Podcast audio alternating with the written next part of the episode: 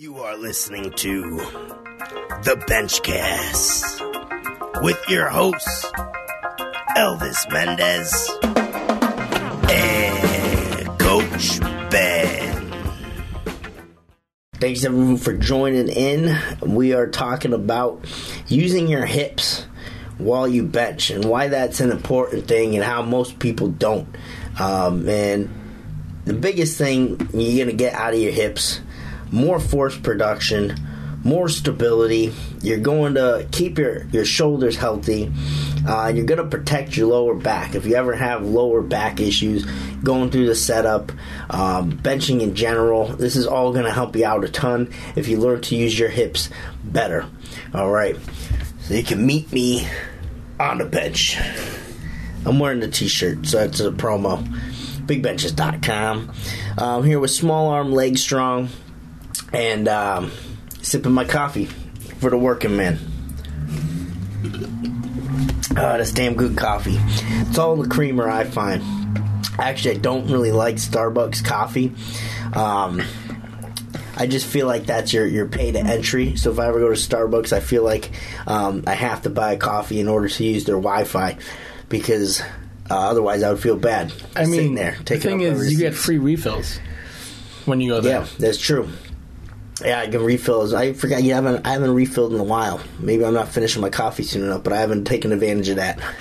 I gotta take advantage of that. I'll throw it out when I leave. I should have got a refill.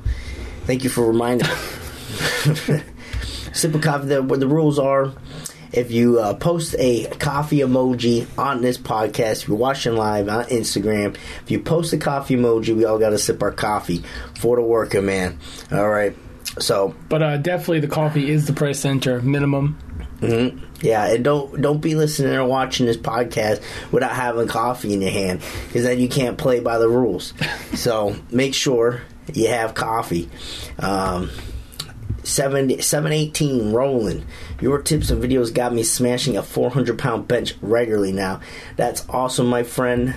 Sounds like you need a 400-pound bench club shirt now. But that's a huge milestone. Not many people reach that 400 mark. We did a video on what it takes to hit 400, and a lot of people might not even get there. You know, if you're a powerlifter, you might get there at one point in time, but most people are never going to touch 400, so you're already doing something that most people will never be able to do. So big congratulations to you, my friend. I'm glad I could help that out. Strong Xander hit us with a coffee emoji. Sip of coffee for the working man. Oh, it's damn good. Alright, so everyone knows how to play now. Alright, here we go. We're talking the hips. It is the biggest muscle in your body. If you aren't familiar with anatomy, physiology, whatever, that is your biggest muscle. Most people are surprised by that. Everyone thinks the quads are the biggest muscle. That's your longest muscle. Biggest muscle is going to be your hips. I guess if you're talking surface area. So, what's that mean? That means it's a powerhouse. That means there's a lot of ability to generate a lot of force in your hips. You know, you ever wonder why a horse kicks back like that? Because they're using their hips. It's the power zone. All right, you don't stand behind a donkey. Everyone knows that. That's the power zone. All right, so our hips are our power, all right? And you think about all the other ones, the deadlift, the squat, right? Where's all our power pop coming from? It should be coming from the hips. Same thing with the bench. Think of all those crazy people loading up their hip thrusts. Yeah, absolutely. That's, you know, you could get really heavy on that movement because the hips, you know, that's your powerhouse, that's your mover. And on the bench, it's no different. Everyone thinks of that as an upper body strict exercise, when it's not. It's a total body movement, and it all starts with the hips. That's really where the force is coming from. Okay, so we need to pay attention to how to use those properly. It can aid us in the setup. I'm going to touch on all of it today. All right, but I think I've covered how important the hips are. Very, very important, and most people are not using them. You know, the biggest issue here is that people are getting dormant hips. We usually don't use them much during the day, which is a huge catastrophe, because that's hip health goes so quick. You know, I feel it myself too when I'm inactive too much. You know, you go for a long drive, you're in a long flight or something, And the first thing, what do you feel go on you? Your hips are tight, right? And it stops you from doing a lot of things you like to do. You start walking around, you start getting some back pain and whatnot. So the hips can really get kind of shot from inactivity. They are supposed to be, they're designed to really take a good beating, to be used a lot. You know, you think about back in the day how often you're on your feet doing this or that. So this is something we have to be using a lot of, and this is probably the one muscle group that is used the least frequent, which is a huge issue. If you think about it, you probably use the hips less than anything you do. You probably go to reach for something before you ever think about getting up off your chair. So yeah, that's a big, big issue right there. And just putting in little tips and tricks, going for a walk here and there. You know, after you eat, trying to get out and do one of those 10-minute walks, that's always a good idea there. But getting more active through the hips is always good for hip health. Wolf's Dad, 823, hips being tight used to be a big problem for me. Yeah, it's a big problem for most people, my friend. But just getting more active is going to help out a ton. But let me talk on how to actually use your hips while you bench press, right? So the first thing, the first place where you're going to be active with them is going to be in your positioning, in your setup, all right? This is where they play a huge role in gaining you position, okay? So the setup's not just simply get down on the bench. I think most people who frequently listen to our podcast here or have watched our videos on Big Benches YouTube, right, you understand how detailed that setup process can be. We just came out with a great online course that you can find Bigbenches.com. It's got its own tab, and there's a huge module just built around what to do while setting up on the bench press, and there's a lot of stuff about hip activation in there as well. But where that helps out is when you're bridging up on the pad, right, you use your legs to really get back onto your traps. So if you didn't use your legs to set up, okay, a good buddy of mine, he's a good buddy of ours, is a paraplegic bencher. He doesn't have the use of his legs, and his setup is going to be greatly sacrificed.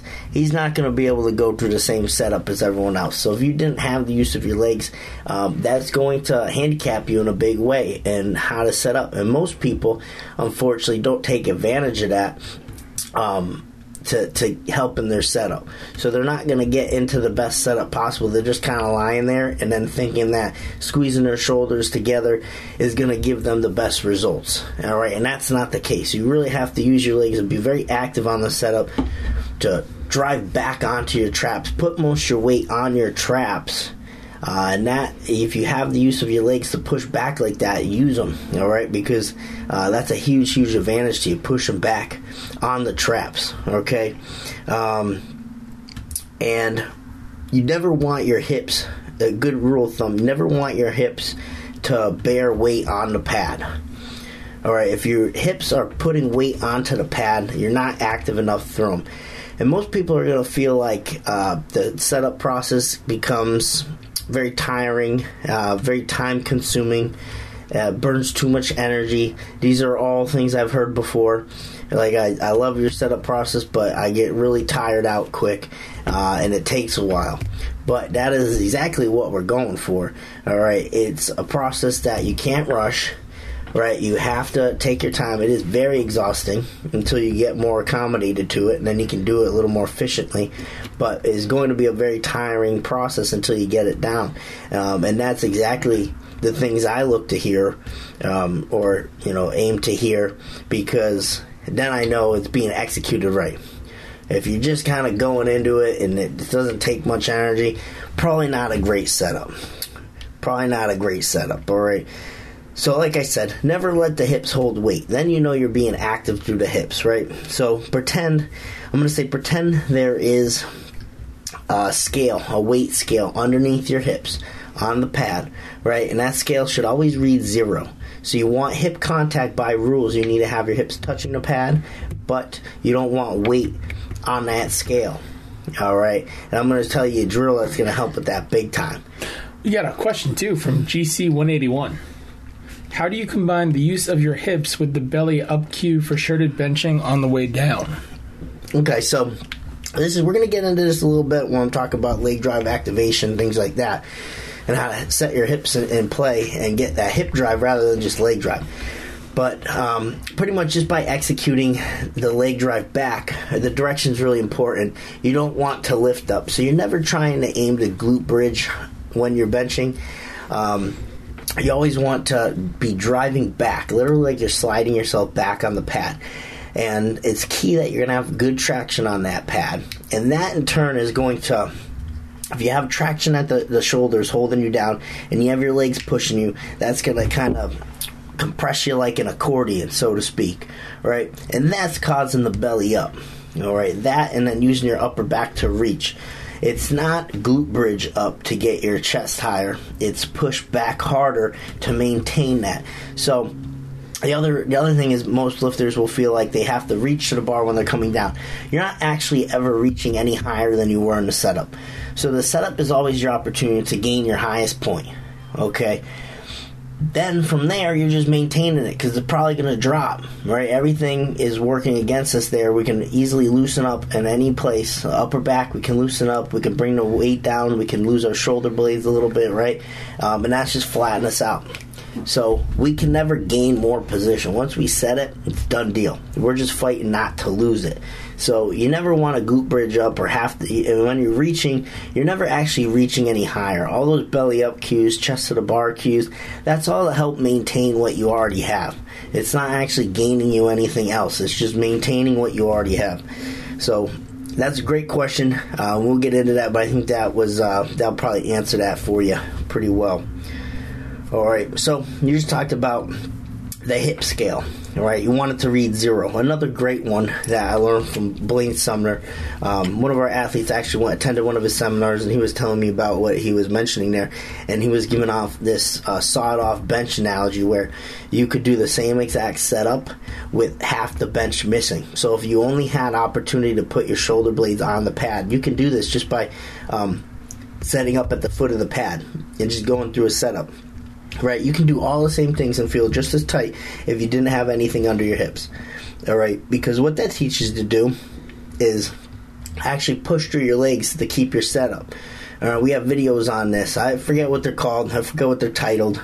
But if you want to reach out to me, I can send you the video. But it's actually going through, I think it's the best setup drill for bench pressing, something like that.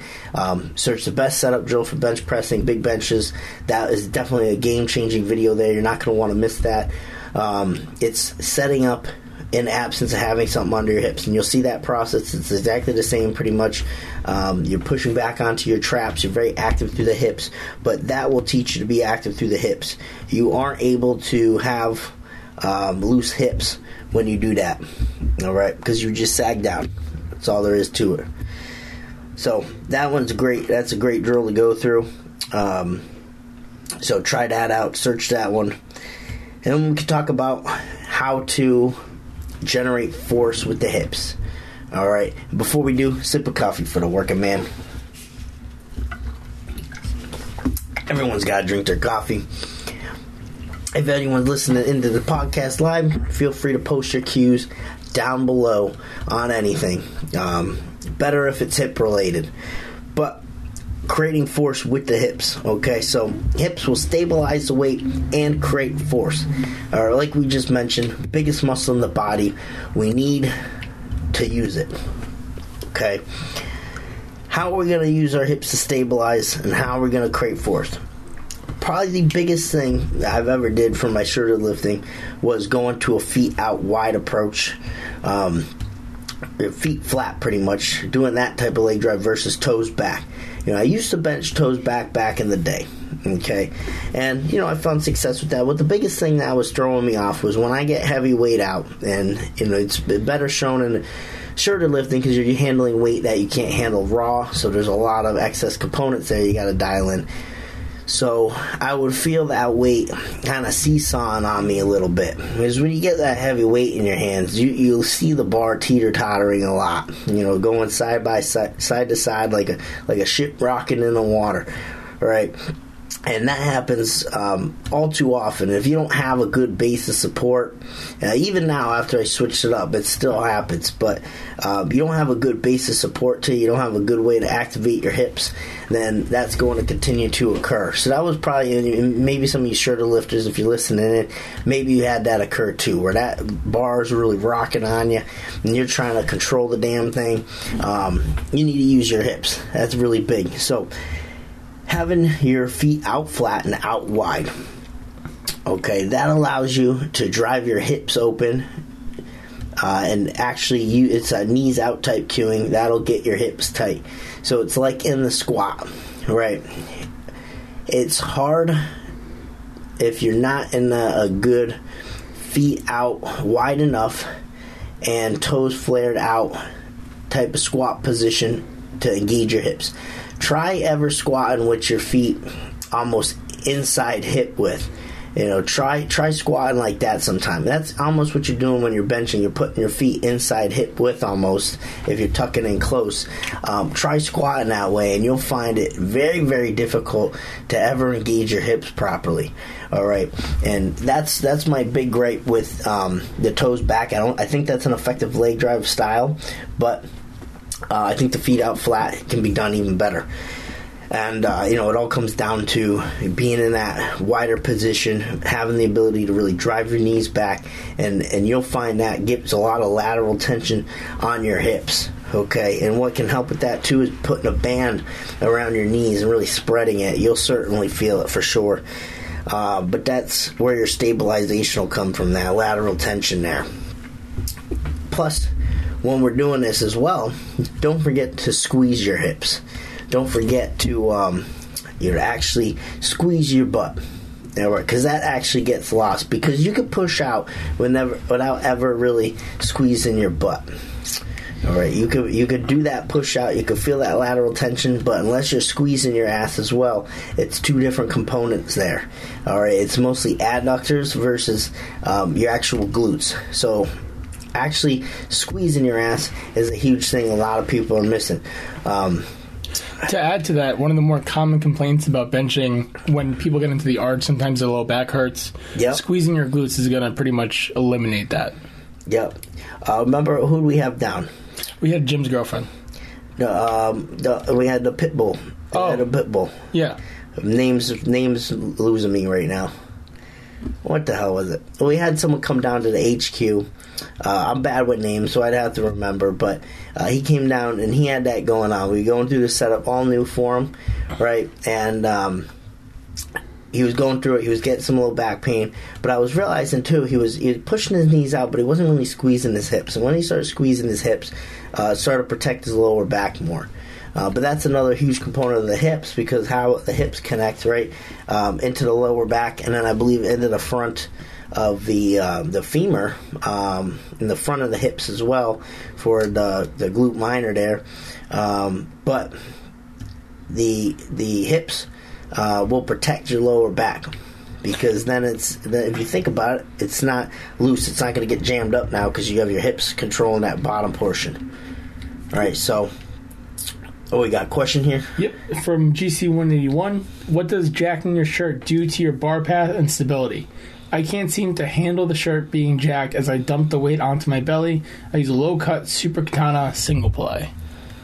Oh, we see that again. What does jacking your shirt do to your bar path and stability? Because he seems to have issues and dumping the weight onto his belly. All right, so, it comes down to the tighter you have your shirt, the more...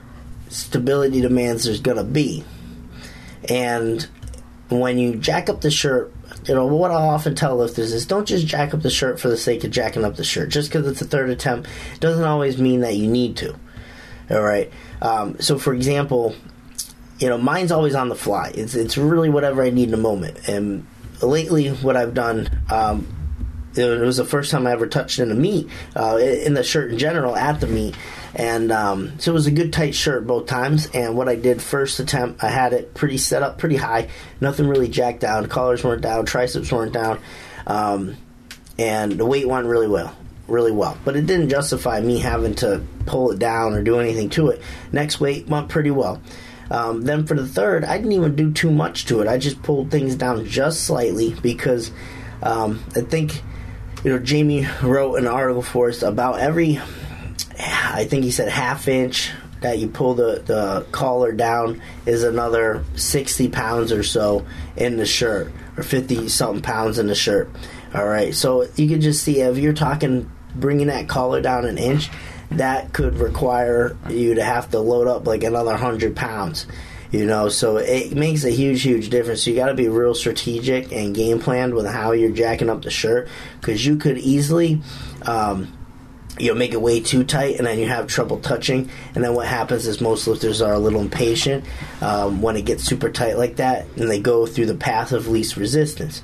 Now, with geared lifting, you always want to be in the path of most resistance. So you never want to find the easy way out of that tension. You always need to stay in the tightest spot. So if the bar isn't moving, that's probably good. You know, the weight has to bring it down. You can't be benching and then, all right, let me get to my belly and then get out of the groove, because that can easily happen. Okay, so hopefully that makes sense, and hopefully that helps out a little bit. But yeah, I would just make sure that you really need it. All right, if you're already having problems touching, definitely no need. But yeah, the demands are going to be much, much higher. And then you got to think, how advanced are you, and be able to actually control that heavier load now.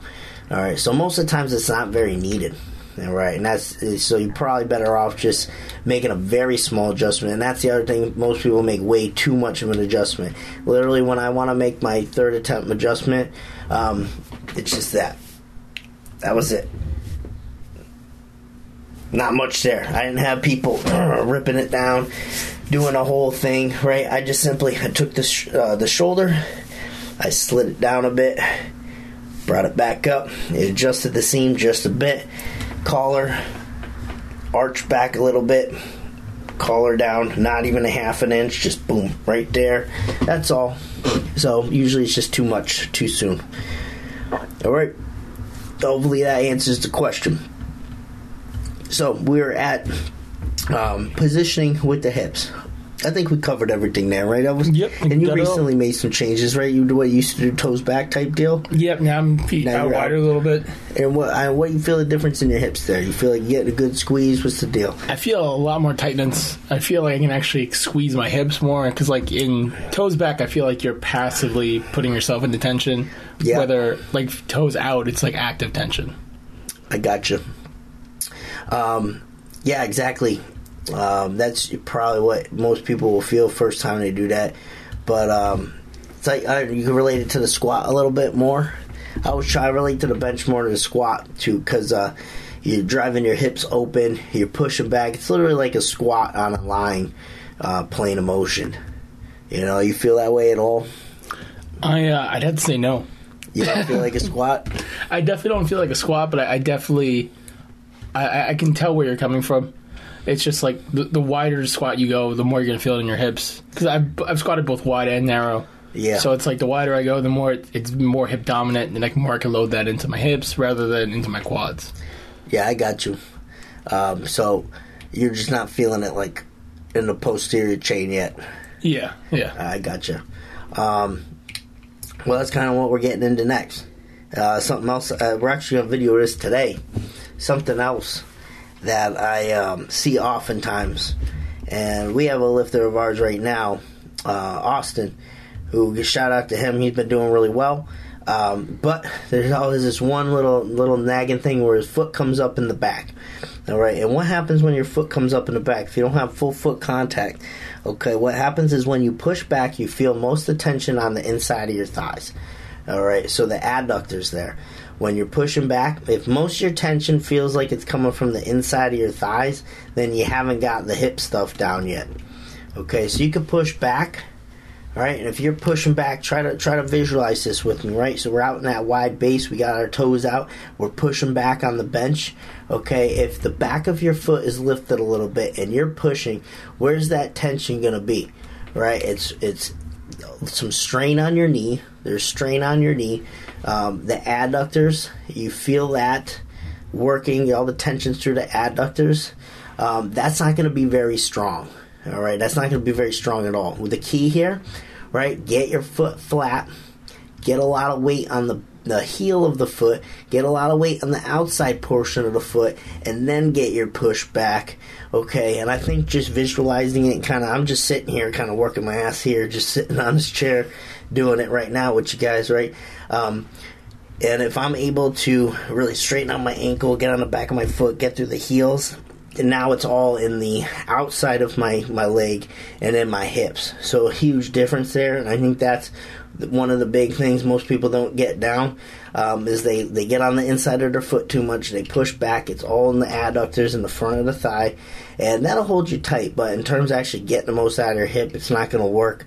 So that's something I wanted to make sure that I touched on there, is that component. Got another question from VersaFit. What is your take on hugging the bench with your legs? So that would only make sense if you did it in a toes back style, or you had your feet very close. And that can keep you tighter, and I've tried to utilize that in the past as well. But again, it's more that adduction that you're getting on the pad, and I think you really get more benefit out of getting into your hips. It's not really going to help you as much get into your hips. There, what you can do is you can squeeze your hips, which is a huge deal, but you're missing that kind of lateral tension, that spread to the floor, if you will. So like when you squat, right, you're trying to spread the floor, and use your hips. If you're just hugging something like that, then you're kind of giving up that component. So you can squeeze your hips and stay stable that way, but you're never really getting that spread. You know what I mean? So hopefully that makes sense for you there. Alrighty. So we touched on feeling the adductors versus feeling the hips. Very big difference there. Really important. Hips off the pad. That's a big problem, right? Most people have this issue. Like I said at the beginning of the podcast, right? We don't want a glute bridge on the pad. If we glute bridge on the pad, hips are going to come off the pad. Okay, that's just how it is. And it doesn't matter if you have super long legs, if you're 8 foot tall, I don't care. If you're on a commercial gym bench, don't matter. All right, it's all in the leg drive. And I've noticed that more and more and more, that it's all in your drive direction. But the key here is having the proper traction, because you're not even going to be able to think about it. You're just automatically going to default to glute bridging the moment you don't have traction. Right, what do we do if we're running and then we encounter ice? Right, we get on the ice. We're not going to run the same way. We're going to slowly load our weight straight down. We're going to go slower. We're going to do these things. And it's like if you're benching, right, and you don't have traction, you're just automatically going to start glute bridging because you know you're going to slide and you're trying not to slide. But the key is providing enough traction so you can bench press correctly. Okay, so it's all in the leg drive direction. Like I said, you're trying to skim back on the pad. You're trying to push into the pad. You're not trying to glute bridge up. You're literally, someone behind you, you're pushing off the pad. I've been watching a lot more Scott Mendelson's vids lately, because he's always on point exactly with the same things I'm trying to tell too, and I love the way he kind of explains things, his little twist on things. He likes doing the toes back stuff.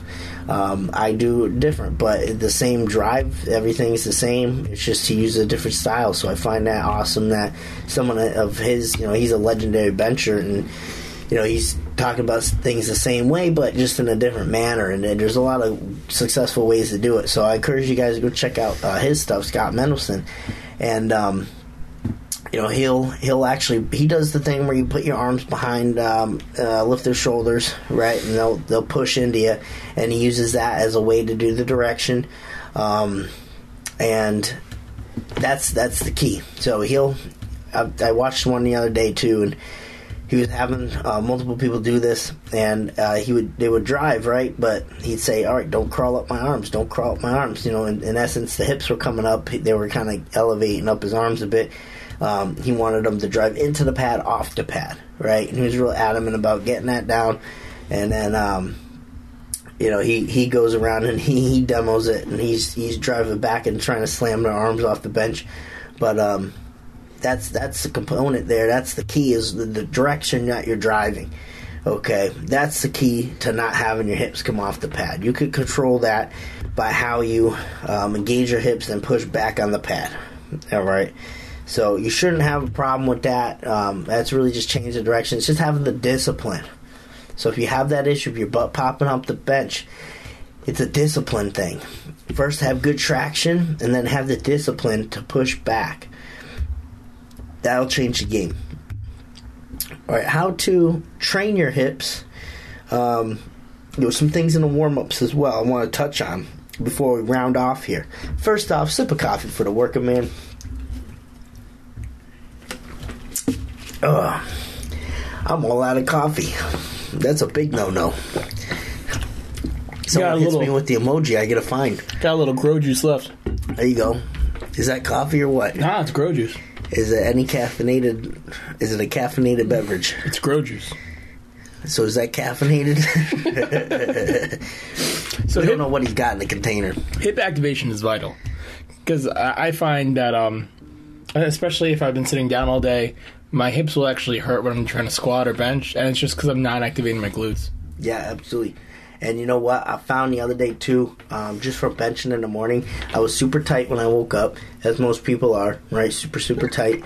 All I did, I didn't really get a chance to warm up too much. All I did was really go through the bench. You know, I always say the greatest stretch is on the bench itself. And, you know, by the time we're done with the session, I get back, and I'm just like, wow, my hips feeling pretty good. And a lot more mobility there. I can do a lot more things. And it's just from using them on the bench, to that, getting that activation. So, yeah, it's just using them. They get very dormant if you don't use them. All right. I mean, you could just probably feel just by sitting down for an extended period of time, just how bad your hips can get. Right? They feel tight. Your back probably hurts. You feel like you can't open up your hips well. Just a lot of nasty stuff. I don't know about you, but from sitting down all day, my hamstrings get tighter than anything else. Hamstrings, too? Yeah. Probably because your bent leg, right? Yep. Yeah, bent leg. Even if I'm just sitting here and I straighten my leg out right now, it is super tight. But all those bad things happen just from sitting down too long. Unfortunately, that's just kind of the world we're in now. Everything's seated. You know, one of our athletes, Adam, he got a standing desk. That's really cool. He got this standing desk attachment. He's been really working strides over strides, trying to get everything good with his hips, going to PT, doing all this extra.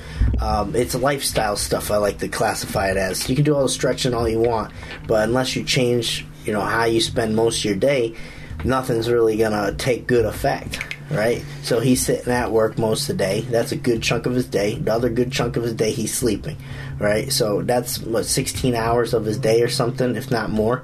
So you have to change what happens in that, because if you stretch for 3 minutes, that's not going to cut it. You know, so he got a standing desk, the attachment you put onto your desk, and he's able to now work from the standing position. So he's always in hip extension instead of the hip flexion. So that's a huge, huge difference for him. But I encourage everyone to do those types of things. Look at where you're spending most of your day and then change those positions.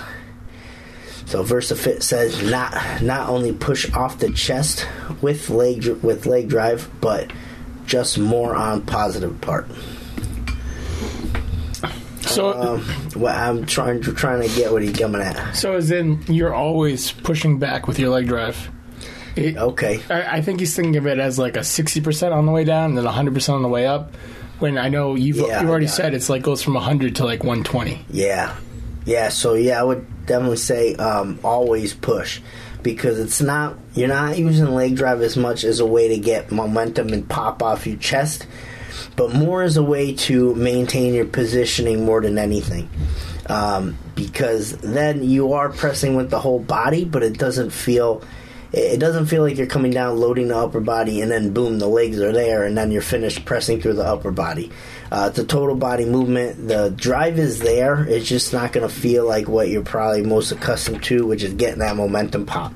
But that also makes it a little bit difficult to get the weight moving off the chest when it gets heavy. Or it actually comes off the chest, but then you get stuck mid-range because of that sometimes. So, yeah, I always teach leg drive 100% all the time. And then if you have anything extra to give, that's where that 120 comes in, right? You're coming down, you're driving back hard, maintaining positioning, get the touch, and then you press. And if you have anything left to give, that's when you give it, you know. So that's really how I coach the leg drive there. All right, so training on the hips there, training the hips. So the best thing, the best drill, and I titled it the best drill for bench pressing because it seriously is, I think, actually setting up off the bench and going through that setup process with your hips not in contact with anything. That Blaine Sumner Q I was just describing to you guys where you're off the end of the bench, setting your shoulders on the very foot of the bench, right, and then pretending like you're going to actually bench that way. You will notice right away you have to use your hips a lot more, but it'll actually train your hips too because you're going to have to utilize them to push back hard enough. So it forces you right into an active position. There's no way to kind of be dormant there. Use a band for hip tension. Obviously putting a light band around your knees, around your hips, that'll really help you bring more focus to that lateral tension.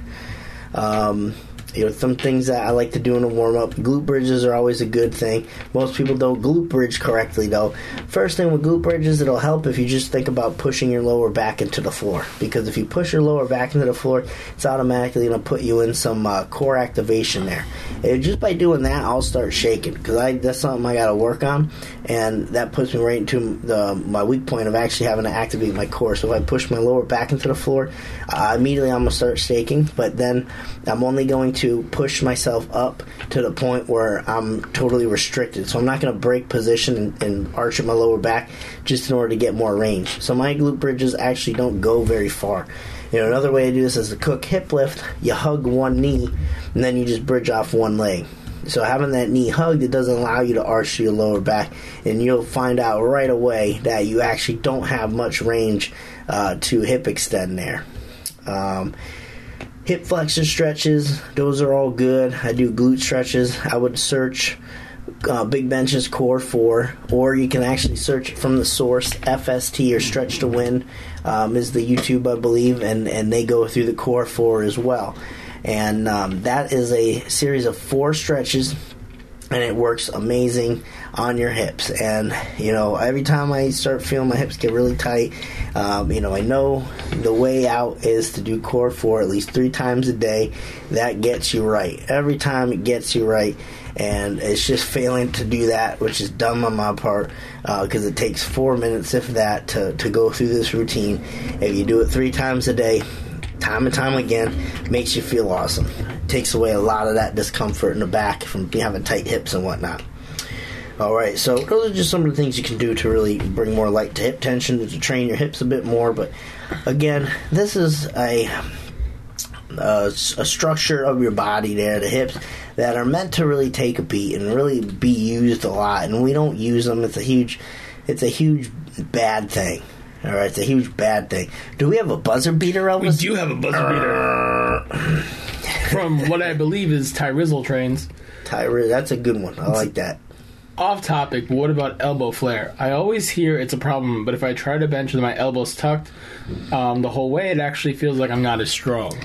All right, so what's probably happening is, you don't want to flare the elbows, but you don't want to force the tuck either, because you're probably not in a good position there either.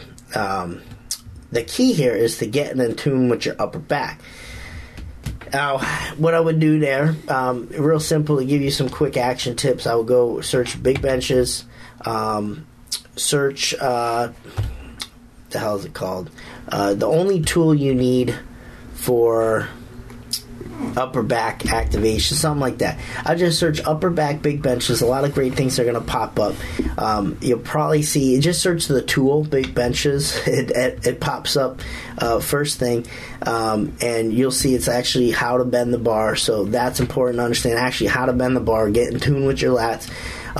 Search upper back Big Benches on YouTube. You're going to see a lot of videos we did on how to actually control your scapula, how to maintain upper back tightness. So everything has to come through your upper back. If you just move your elbows simply, right, without actually it coming from your back. See, this is it coming from my back. I'm trying to show everyone watching, right?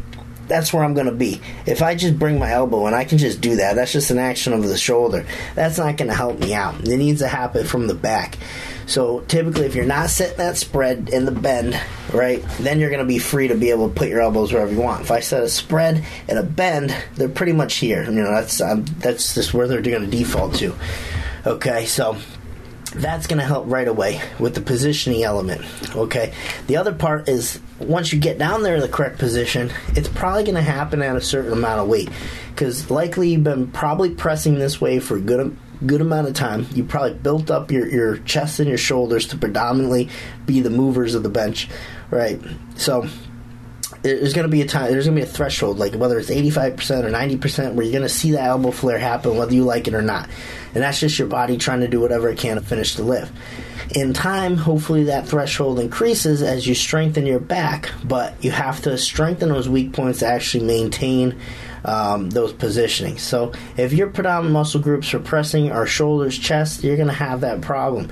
If you actually press from the lats and the triceps, like how we'd ideally like to do it, if those muscle groups are strong enough to actually maintain their position and do the work, then you're not going to have the elbow flare. But that's something that's going to take time. So it's one of those issues that is just very time sensitive. It's going to take a while. There's no quick fix usually, unless you're strong enough to handle the quick fix, you know what I mean? But if you've been doing it so long, then it's probably not there off the bat. Now, we have some athletes right now going through that as well, and they finally got to a place where they're looking really good when they touch down. It's just at a certain fatigue point or a certain percentage, that flare is going to happen automatically. So it's just building up the muscle groups we need to get correct that. So a little bit of a long explanation, but wanted to get that in there. That was the buzzer beater.